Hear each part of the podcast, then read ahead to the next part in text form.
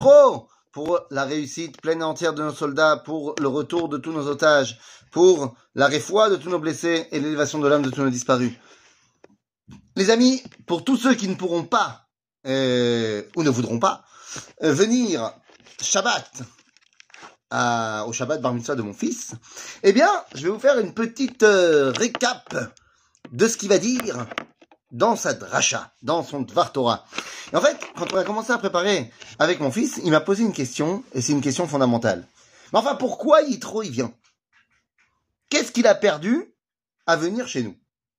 Peut-il pas rester, ne peut-il pas rester un bon Midiani, un bon non-juif, qui va faire les sept mitzvot de noir?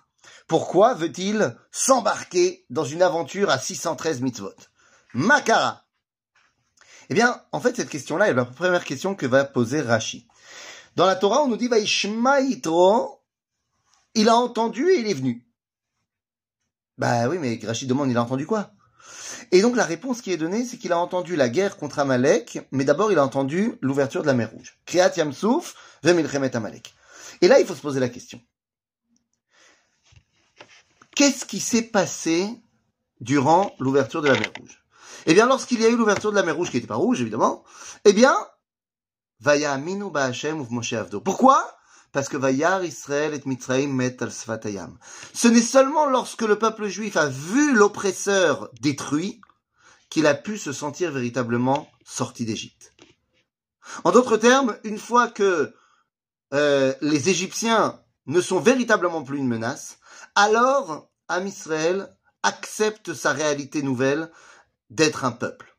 Et cette dimension de peuple libre, ils vont la mettre en pratique pour la première fois durant la guerre contre Amalek. Et oui, c'est quoi un peuple? C'est une entité qui est capable de faire des alliances, des guerres. La première fois, on va devoir utiliser notre réalité de peuple, eh bien, c'est la guerre contre Amalek. En d'autres termes, lorsqu'on demande qu'est-ce qu'il a entendu Yitro pour venir, et qu'il a entendu l'ouverture de la mer Rouge et la guerre contre Amalek, en d'autres termes, Yitro a entendu que ça y est, le peuple juif est non seulement une entité nationale souveraine, mais en plus elle le sait, alors il décide de venir intégrer le peuple juif. En d'autres termes, Yitro décide de venir partager le destin collectif du peuple d'Israël, et en cela, eh bien, il se convertit. Parce que c'est quoi la conversion? Eh bien, la conversion, d'après Ruth, la première des convertis, si Yitro est le premier converti, elle est la première convertie, de ce qu'on sait du moins, eh bien, elle nous dit Amer ami ve'eloaich Elohai. C'est-à-dire ton peuple, c'est mon peuple, et seulement ensuite ton Dieu, c'est mon Dieu. J'accepte de faire partie du destin collectif du peuple juif, et suite à cela, j'accepte la Torah et les mitzvot. Et c'est la raison pour laquelle l'histoire où on nous dit que Yitro est venu euh, euh, euh, se rattacher au peuple juif précède Matan Torah précède le dévoilement au Mont Sinaï. Et les commentateurs se disputent, est-ce que ça s'est passé chronologiquement véritablement avant ou après? Mais la Torah, encore une fois, elle l'a mis avant et c'est ça qui est important. Pourquoi? Pour que tu saches que la prise de conscience que tu as envie de faire partie du peuple juif, eh bien, vient avant la Torah. Ce n'est que au peuple juif que Dieu a donné la Torah. Donc c'est pour ça que tu dois être conscient d'abord de faire partie d'une identité pour pouvoir recevoir le message donné à cette identité. Et donc Yitro arrive se greffe à nous et veut faire partie du destin collectif du peuple juif. Et c'est là que la deuxième question arrive. Yitro est le premier à dire Baruch Hashem. C'est énorme. Et oui, parce que quelqu'un qui vient de l'extérieur sait encore mieux reconnaître les bienfaits d'Akadosh Baruch. Des fois, quand tu es dedans, tu es tellement dedans que tu fais pas attention. Ça te paraît normal. Mais Yitro qui vient de l'extérieur dit, mais attendez, c'est fantastique si vous êtes arrivé. Et une fois que Yitro fait partie de nous, ça y est, alors il dit cette phrase, Atayadati, ki gadol Hashem Nikola Elohim.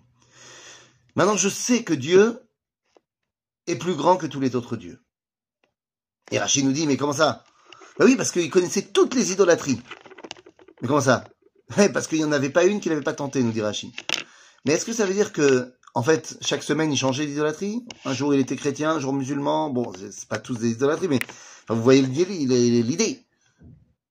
Ou alors non. Ou alors on comprend que Yitro sentait la dimension de Ardout, d'unité qu'il doit y avoir dans le Créateur. Et donc quand on te dit qu'il faisait toutes les Avodot Zara, ça veut dire qu'il les faisait toutes en même temps. Il sentait qu'il y avait cette dimension que c'est ou tout ou rien. Mais il ne comprenait pas encore comment s'attacher à au-delà du tout. Et c'est lorsque Moshe lui raconte le dévoilement de Yudke Vavke, de Dieu, qu'il dit, oh, oh, maintenant je sais, Atayadati, maintenant je sais, qui gadol Hashem, Yudke Vavke. Mais d'où? D'où je sais qu'il est gadol? Mikol Elohim. C'est-à-dire, je sais maintenant, de, de la force que j'ai d'avoir étudié toutes les idolâtries, maintenant je sais que de là je puise la véritable unité du Créateur. Oh, Atayadati. Et c'est pour ça que nous, le peuple juif, chaque année, à Yom Kippour, eh bien, on va dire à tue-tête, sept fois, Hachem ou à Elohim. Yitro, il a compris que Gadol Hachem Mikol à Elohim, et donc maintenant, moi, je peux dire, Elohim, c'est le dévoilement de Dieu dans la nature. Mais Hachem, ça le dépasse tellement. Et moi, je sais, parce qu'il s'est dévoilé à moi, que Gadol Hachem Mikol à Elohim. Shabbat Shalom.